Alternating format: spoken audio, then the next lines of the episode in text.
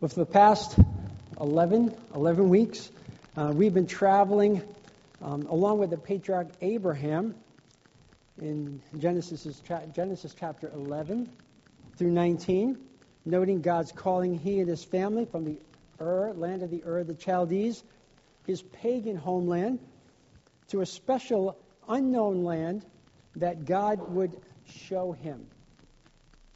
We've learned how Abram obeys God beginning this new life of faith as the traveling worshiper, as I believe Pastor Ben may have mentioned several weeks back, um, in this foreign land, which would become known to him as the land of promise. Well, this morning we are landing in the fourth chapter of Romans. However, we haven't left Abraham behind in Genesis. Um, in case you're wondering why we're opening up to this text, let me briefly tell you what the writer of this book, the Apostle Paul, is teaching through the inspiration of the Holy Spirit. And I can only give us a brief understanding, but I think it'll help us as we, we jump into chapter 4, just where we are and what we're dealing with. But first, in chapter 1, verse 16, as Pastor Ben mentioned in his children's sermon, the Apostle Paul said, For I am not ashamed of the gospel of Christ, for it is the power of God unto salvation for everyone who believes, for the Jew first, and also to the Greek. For in it a righteousness is revealed, a righteousness that is from faith and for faith. But just as it is written, the righteous will live by faith. Now, in this section, and I asked Brother John to read from chapter 3, verse 21, up through and entirely through uh, chapter 4, and that sure was an exercise for him. But um, in chapter 3, beginning of verse 21, to the end of that chapter, the Apostle Paul begins this, um, this important defense of the doctrine of the justification by faith. Okay? How we, as sinners before a holy God, can stand before God justified, declared righteous. Remember, going back to um, chapter, verse 1, chapter 18, all the way to chapter 3, verse 20, the Apostle Paul has labored hard to prove that all are guilty, that all um, are accountable to God, that there is no one righteous, no not one. In verse 23, that for all have sinned and fall short of the glory of God. And that's our condition before a holy God. But in chapter 3, verse 21, the Apostle Paul begins to expound and present this way of salvation, this righteousness by faith that comes to us through faith in Jesus Christ. And so th- this section that begins in verse 21, it, it carries all the way into chapter 4. And here we are jumping right into chapter 4. And so we kind of need to understand where Paul is coming from. So for us to be able to track with him um, and where he's going with it. You might think as we get there that, that after all that he has hammered away at in chapter 3, that it's a done deal. You know, he's made it pretty clear. Well, Paul, Paul has his own systematic way of thinking. We're going to take this a little bit further. Okay? We're going to, we're going to hammer this. We're going to um, play this out a little bit more so that our hearers can, can understand. And the other thing, too, about this passage is from chapter 2, verse 17, all the way through the end of chapter 4, the Apostle Paul is primarily addressing Jewish believers and perhaps Jewish yet to be believers there in the church at Rome. It was a church that he longed to get to, he had never been there. Um, he had prayed, desired, and he was praying that someday soon he would be able to get there and to um, mutually edify the, the believers there. So, with that said, let's jump into chapter 4, shall we? Chapter 4, verse 1. And you might think of this as Paul's outline. If not, if not in his head, or if not maybe written out on paper, in his head as to where he is going with what he's presenting here in chapter 4. And, and some of where we begin in chapter 4 is kind of like a carryover of some of the latter verses in chapter 3, and we'll be going back to those. But in verses 1 and 2 of chapter 4, he says this What then shall we say was gained by Abraham, our forefather, according to the flesh? So he begins with a question. Verse 2 For if Abraham was justified by works, he has something to boast about, but not before God. Now think about Abraham. If there was anyone in the mind of the Jew, first century, prior to first century, or even up to today, it was Abraham, okay, the, the, the father of the nation, okay? Um, Abraham was their hero. Abraham, in a sense, could do nothing wrong. Of course, we know that Abraham was an ordinary man, and he did but that Abraham was this, this hero of the Jewish faith. And so Paul purposefully introduced, this is the first time Abraham is mentioned in the first part of Romans. Okay, and he's saying, what shall we then what shall then was gained by Abraham? Okay, and, and that saying, what then shall we say? That's that's Paul's um, way, you might say, of drawing attention to where he's going with his argument. He uses this extensively throughout um, the book of Romans. Um, chapter 6, verse 1, chapter 7, verse 7, chapter 8, verse 31, chapter 9, verse 14, chapter 9, verse 30. Paul uses this saying, And what then shall we say? And and in some ways, he's saying that with the understanding that there might just be a little resistance here, okay? He's addressing the Jews. And what he's going to be addressing them now are some issues that are really near and dear to them who are practitioners or coming out of Judaism.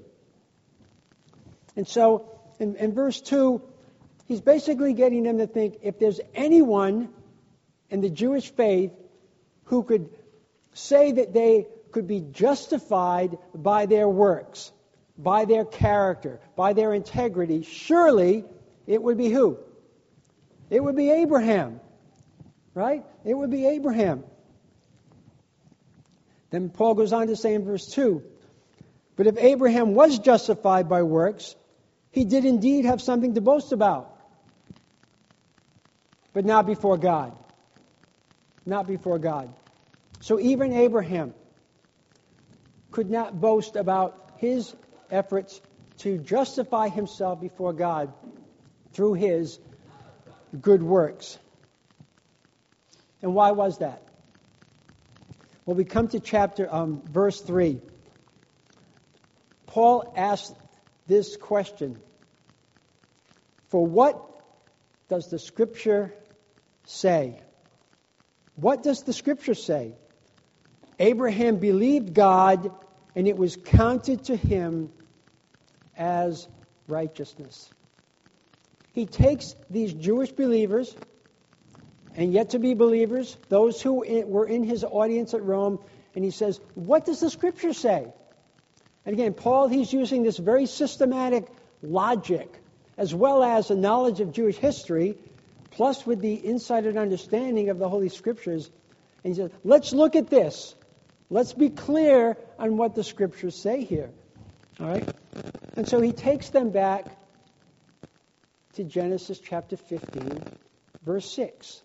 So let's go take a look there with me. Hold your place in Romans 3. But let's go back to Genesis 15, verse 6. And this is, this is a passage that we've explored, a verse that we have come across. It's been a few weeks. But in chapter 15, um, and I'm going to back up a little bit and, and give us some more of, of the context. Um, verse 15, verse, verse 15, chapter 15, verse 1. After these things, the word of the Lord came to Abram in a vision. Fear not, Abram, I am your shield. Your reward shall be very great. For Abram said, O Lord God, what will you give me? For I continue childless, and the heir of my house is Eliezer of Damascus. And Abraham said in verse 3 Behold, you have given me no offspring, and a member of my household will be my heir. And behold, the word of the Lord came to Abram This man shall not be your heir. Your very own son shall be your heir. And he brought him outside and he said, Look toward the heavens and number the stars. Basically, Abraham, look up and start counting. If you are able to number them. Then he said to him, So shall your offspring be. And in verse 6, this is the key verse. And he believed, he being Abraham, he believed, and the Lord, he counted him as righteousness. And the Lord, he counted him as righteousness. So let's, let's try to understand that phrase a little bit, because it only occurs 11 times in this chapter. Okay? So I think it'll be important if we have a pretty good understanding of, of what this, this says. And, and I tried to approach this in two different ways. First, what does it say in a very practical sense? Okay? Among the people. Well, back in, in ancient Bible times, in, in business dealings, um, it would mean to put something down on another's account. Okay? Um, those who were engaged in, in business matters, um, keeping books, um, maintaining records. Um, it would be a situation where perhaps somebody has nothing in their account. Nothing. And yet someone, some gracious individual, they, they deposit something in their account. Could be a relative, could be a friend, but someone has placed money in your empty account. Maybe some of you realize that you have an empty account. But somebody has been gracious and has placed this sum and has credited it to your account. You haven't earned it. You don't deserve it. But it's been placed there by someone else on your behalf. Now, in the spiritual dimension, I, I identify it as this God by his sheer act of divine grace, his unmerited favor, deposits or credits into our account his complete gift of righteousness into the believer's sinless, spiritually bankrupt account. We have no righteousness of our own, as been, been shared thus far. There's no righteousness. There's nothing good in us, but there's none righteous, no, not one. Right? We've all fall We've all sinned and fall short of the glory of God. And God is willing to impart his righteousness into our account, securing us from eternal ruin and the promise of new life. And so God does this on our behalf. And that's what we're going to see throughout this, this chapter as Paul addresses that primarily addresses the Jews in the, the audience of the church at Rome. Let me make this point of application before I go any further. Paul said to those Jews, What do the scriptures say? Now, it doesn't say scriptures, it says scripture. So he's specifically saying, Let's go back to this scripture in our history that you're familiar with about what God says. And I think that's a good lesson for us that, that if we are going to find any truth,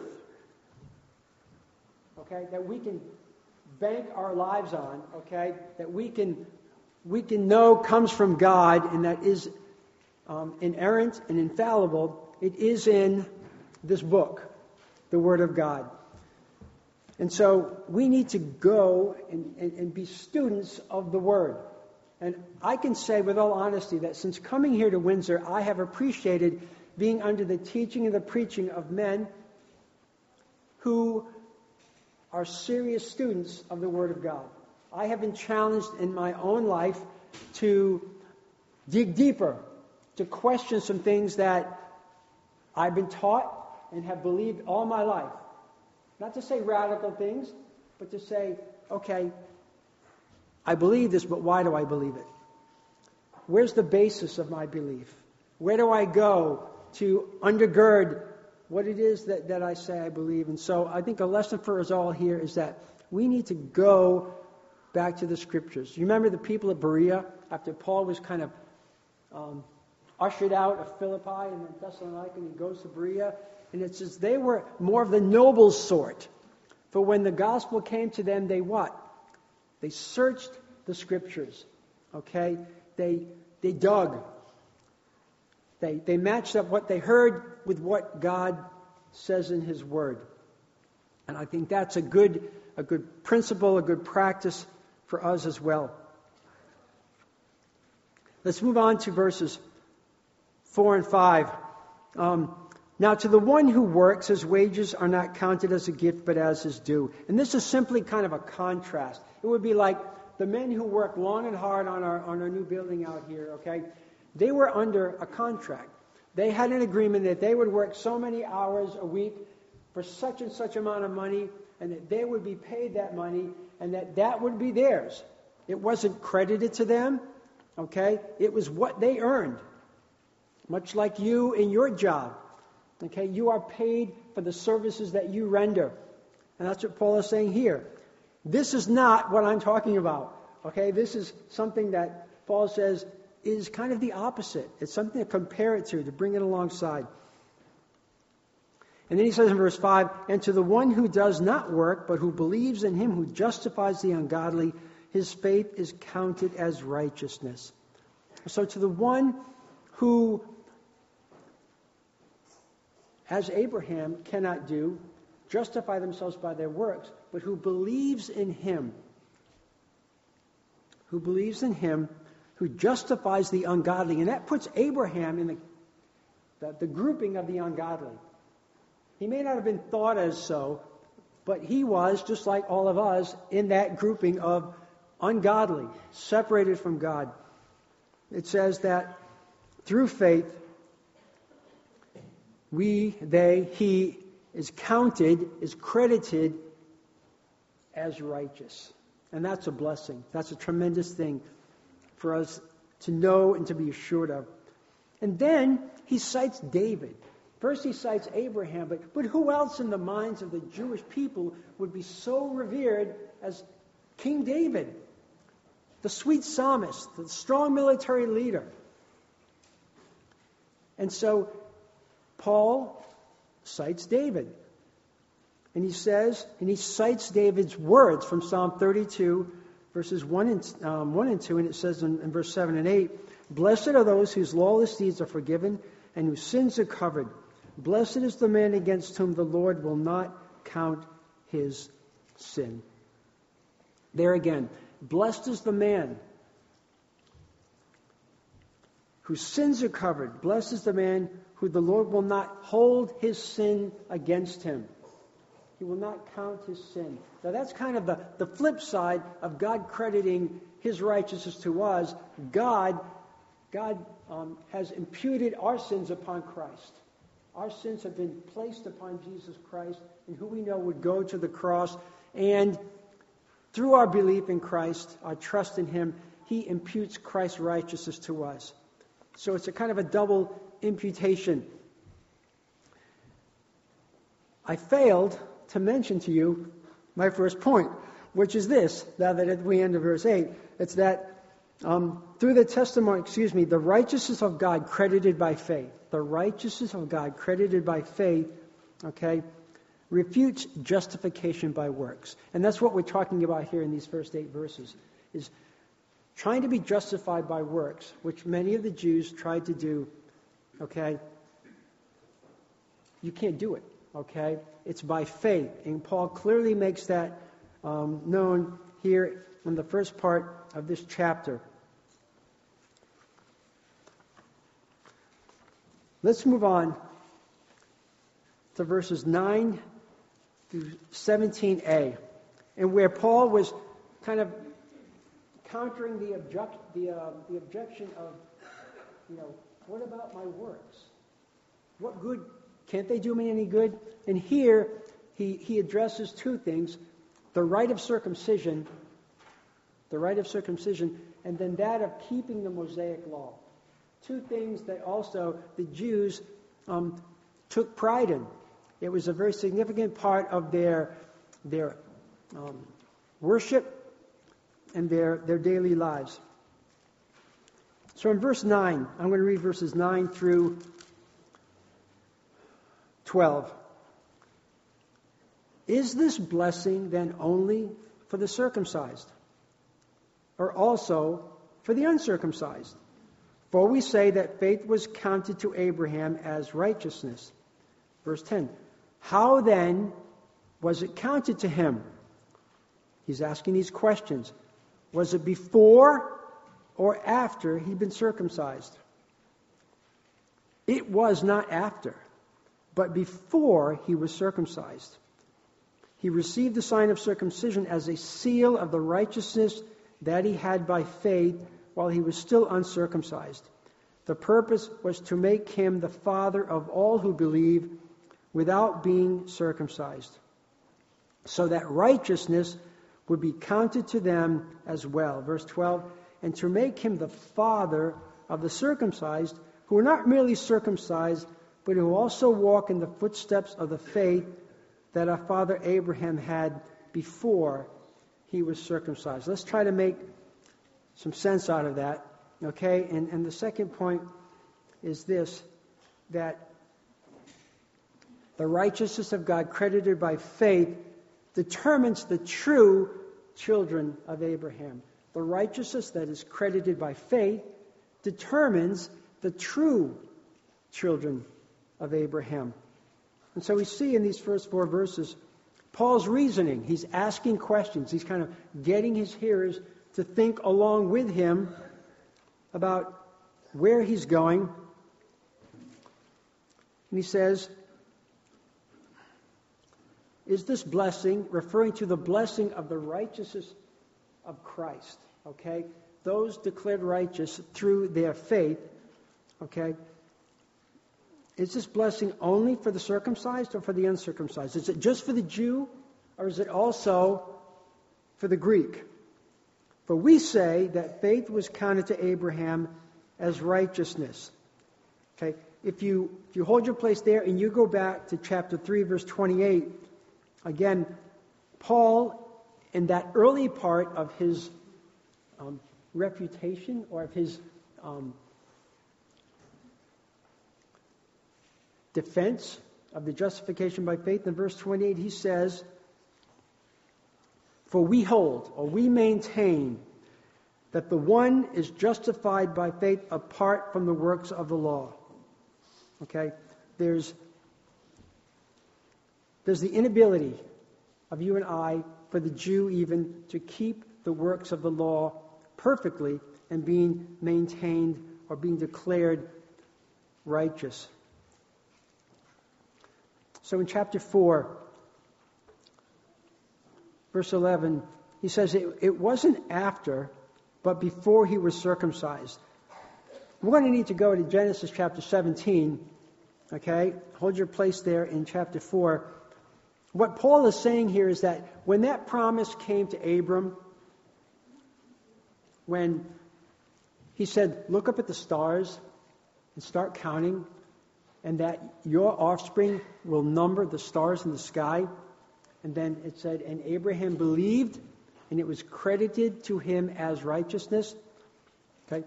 Paul is asking, when did that promise take place? Was it before Abraham was circumcised, or was it after Abraham was circumcised?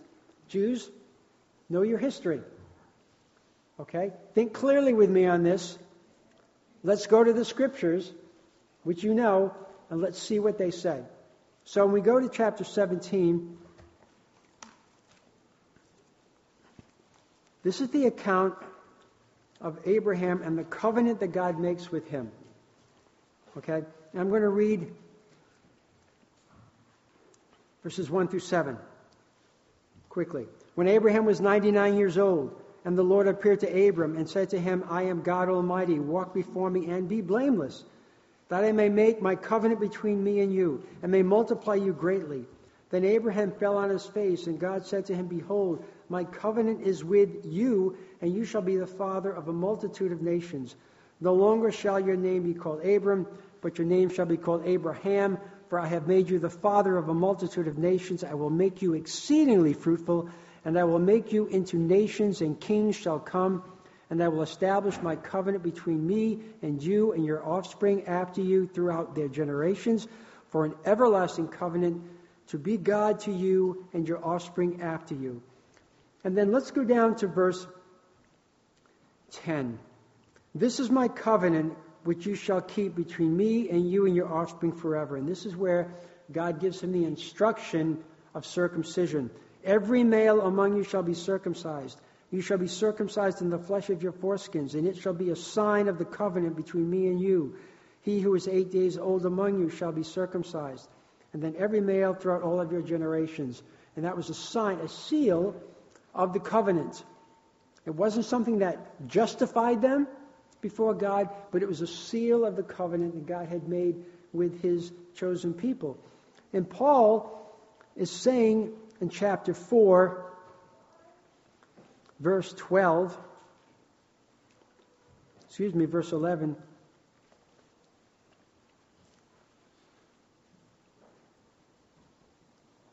He received the sign of the circumcision as the seal of righteousness that he had by faith while he was still uncircumcised.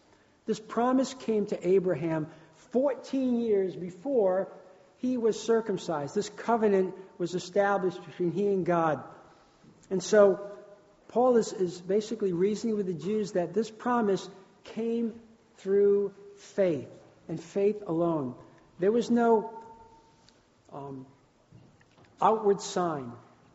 There was no ritual, okay, that the Jews sometimes held on to that justified them before God. It was solely, purely through faith that credited righteousness to their account.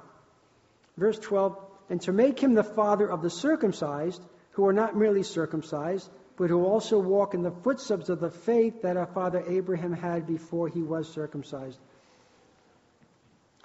What he's driving at here is saying that um, those who were not circumcised, the Gentiles, okay, who came to faith, Abraham would be the father of those. But for the Jews who were circumcised, but who came to faith as well, he would be the father of them. So circumcision wasn't a condition, it was a seal, it was something that was significant to the Jews and their ancestry. But what it's showing here is that Abraham would be the father of those who came to faith, both Jews and Gentiles, before he himself was circumcised. We'll move along to the promise realized through faith.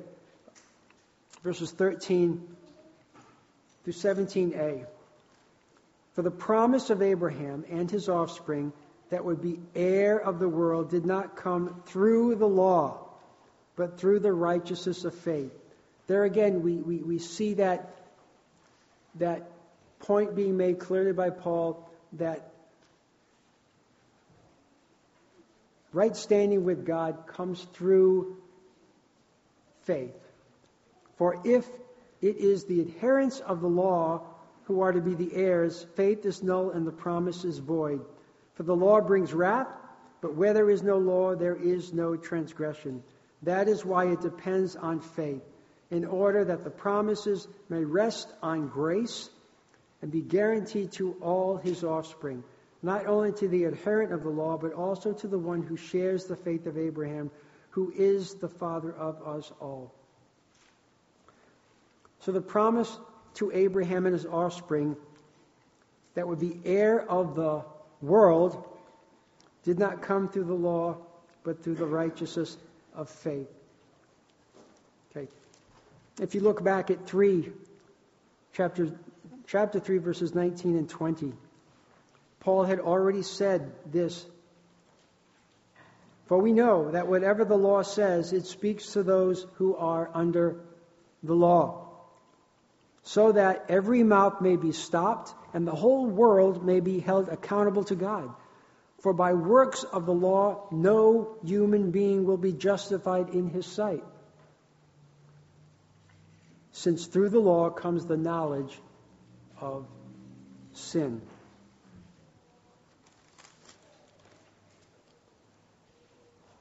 Paul goes on, for if it is the adherents, the adherents of the law, who are the adherents, adherents of the law? It was the Jews. If they were the ones to whom the promise came, then faith, the promise of faith, which came later, would be null and void. Now, think about that with me for a minute.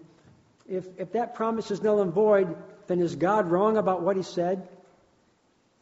Is God going to go back on his word? Yahweh, one of the meanings of Yahweh is he is the unchanging one. He has made a promise, and he is not going to go back on it. He said, For the promise comes through faith. Verse 15, For the law brings wrath, which we just looked at. But where there is no law, there is no transgression.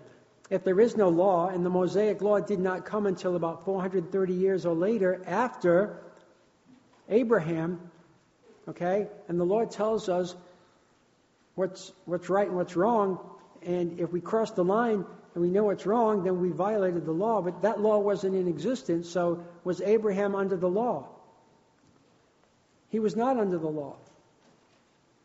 And so, there again, um, the promise comes through faith because that promise came to Abraham. Verse 17, as it is written, I have made you the father of many nations, quoting Genesis 17, verse 5, in the presence of the God in whom he believed, who gives life to the dead. And then we're going to go into the next section. But the point there again is the righteousness of God, credited by, by faith, determines the true children of God. The true children of God were not the children of the circumcision. They were not the children of the law. They were the children who, by faith, claimed the promise that Abraham claimed, through whom the Messiah would come.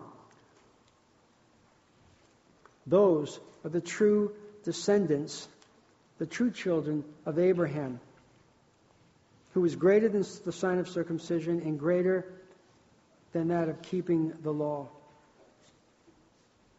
For our next section, well, let me, let me say this. What are some things that we tend to rely on that we might consider justify us before God? Um, might we say church membership. Now we know here in church that church membership comes after one's profession of faith and their testimony, but there are some who would say, "Well, I belong to such and such a church." I can remember my parents when my younger brother and I were really little. They would wake us up every Sunday morning and send us off to Sunday school and church, but they never went. Well, we're members of, of the church back in the city where we used to live, where I taught Sunday school and they were expecting us to go and to um, make our confirmation. Their expectation was, you know, to go up to sixth grade, recite the Ten Commandments, some of the creeds, and you're good. You're okay with God. Well, we know that that's not true, but there are some people who, who believe along those lines. Baptism. And there are many others that you can think about that people rely on to justify themselves before God but God says, no. We are credited righteous before God by our faith, our faith in Jesus Christ alone.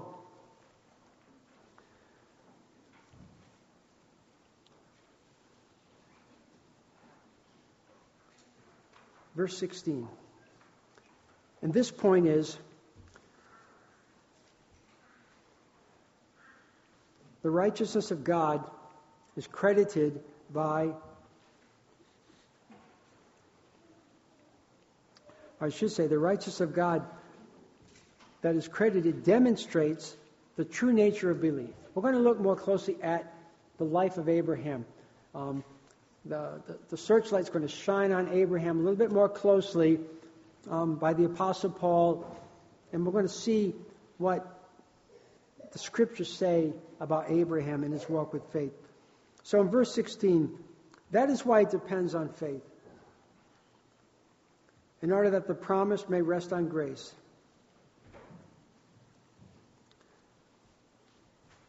I'll read verse 16, but I'm going, to, going into verse 17.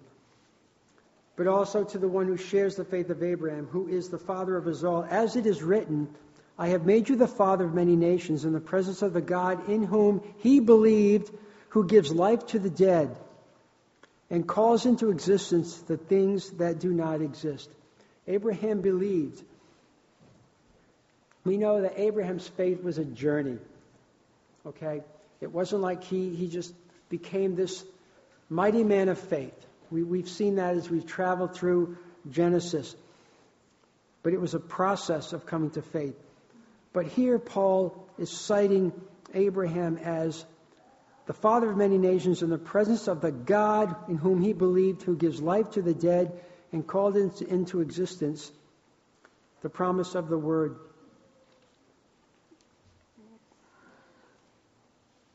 The promise of those things that do not exist. Remember when he went to sacrifice Isaac? Isaac, who was the heir, who through whom the promise would come, that he would have many descendants and yet he was called to sacrifice Isaac on the Mount of Moriah. And he took Isaac when God told him. He didn't ask any questions. He went up that mountain and he was going to go ahead with what God asked him to do and to slay his son, yet knowing that it was through Isaac that the promise would come. And yet we know how God um, intervened but even then, it says in Hebrews, Hebrews chapter 11,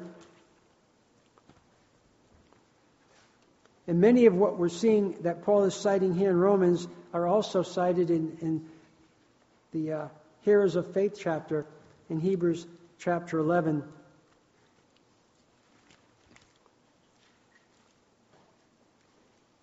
He, verse 19, he considered Abraham talking about, he considered that God was even able to raise him from the dead, which, figurative, figurative speaking, he did not receive him back.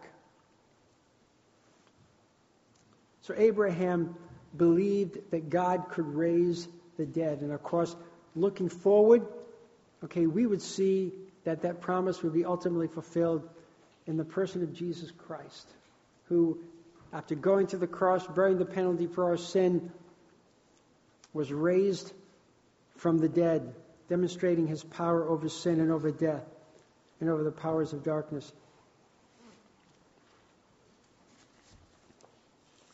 Okay, we're looking at several um, characteristics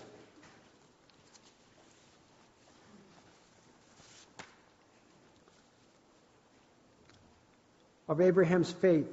That was verse 17, verse 18. Of whom it was said through Isaac,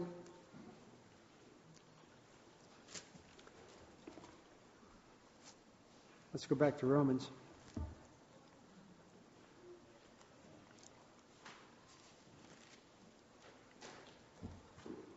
Verse 18, in hope. He believed against hope, and he should become the father of many nations as it had been told him, so shall your offspring be.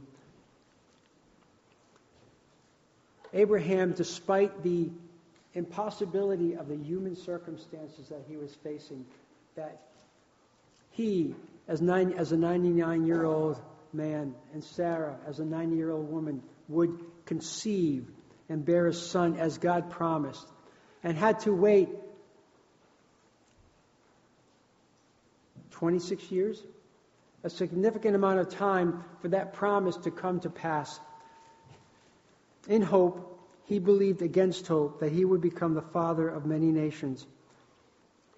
And similarly, in verse 19, he did not weaken in faith when he considered his own body, which was as good as dead, since he was about 100 years old, or when he considered the barrenness of Sarah's womb.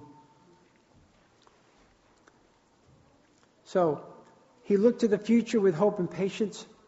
He overcame human circumstantial impossibilities through his faith in God.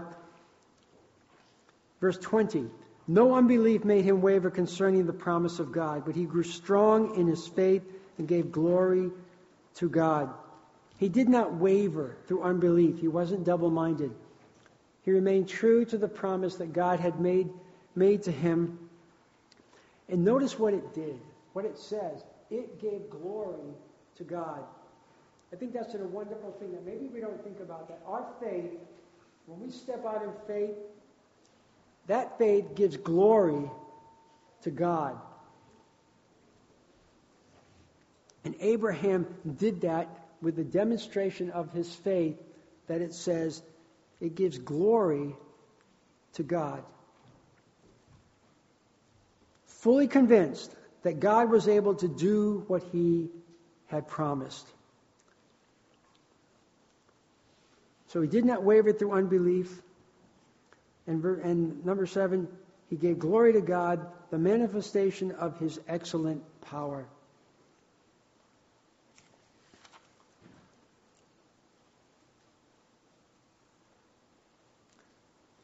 Look at verse 21 and 22, and we'll close this section. Fully convinced that God was able to do what he had promised, that is why this faith was counted to him as righteousness we can see that this demonstration of Abraham's faith was why, when God made that promise to him, Abraham looked to the stars, so shall your offspring be. Abraham believed and it was credited to him as righteousness. And we see this, this demonstration of, of faith as it's being played out in Abraham's life. And you may be saying this morning, well, that's not my faith. In other words, that's not where my faith is at. Um, I realize we're all at different places in our faith journey. And some that may be starting out fairly new, fairly young in the faith, okay, they're, they're developing their faith. I, I like to think of faith as a muscle. I mean, God gives us our bodies and He gives us our muscles, but if we don't exercise it, it doesn't grow stronger. And so, God wants us to step out in faith to exercise those spiritual muscles and we see Abraham doing that here, and it's giving glory to God. And that is why it said here that faith was counted to Abraham as righteousness.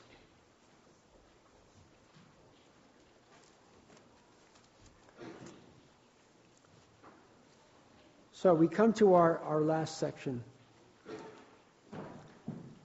The righteousness of God, which is credited to faith, is for all, for all who trust in Christ. Verses 23, 24, and 25. But the words it was counted to him were not written for his sake, but for our sake alone. Let me read that again.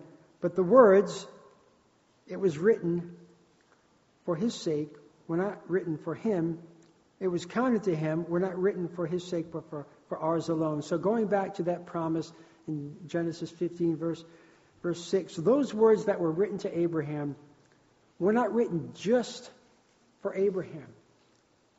But we are the descendants of Abraham, the spiritual children of Abraham. And those words are written to us as well.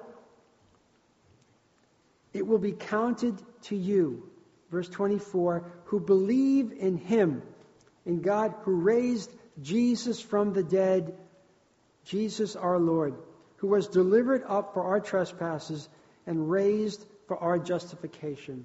The gospel has come to us.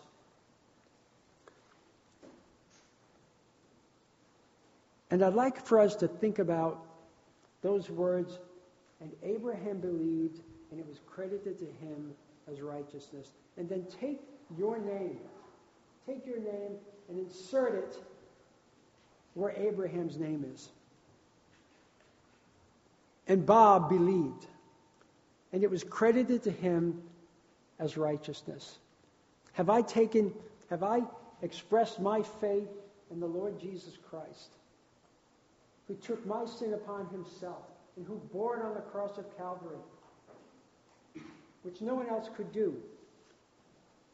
And he satisfied the just demands of a holy God for the sacrifice, for the payment of sin, and who, Christ taking my sin and yet imparting to me the righteousness of his Son.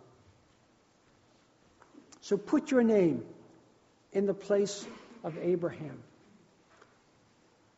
And if you can and you, and, and, you know that you have that assurance, that is a wonderful thing. That is a, a gift from God. Say this verse with me Ephesians 2 8 and 9. For by grace are you saved through faith, and that not of yourselves. It is the gift of God, not of works, lest any man should boast. Isn't that what we've been hearing throughout chapter 3, verse 21, all the way up to chapter 4, verse 25? So, and if you haven't, if you, if you feel like you cannot put your name in that place yet, today, today is the day of salvation. Today would be a good day. Anyone can do it. If you have been brought to the place where you, you see your sin as um, going against a holy God that only He can deal with for you. Um, God desires that none should perish, that all come to repentance, and that if you confess with your mouth that Jesus is Lord and believe in your heart that God has raised him from the dead, as it says here in verse 24 and 25, okay, he was de- delivered up for our trespasses and raised for our justification.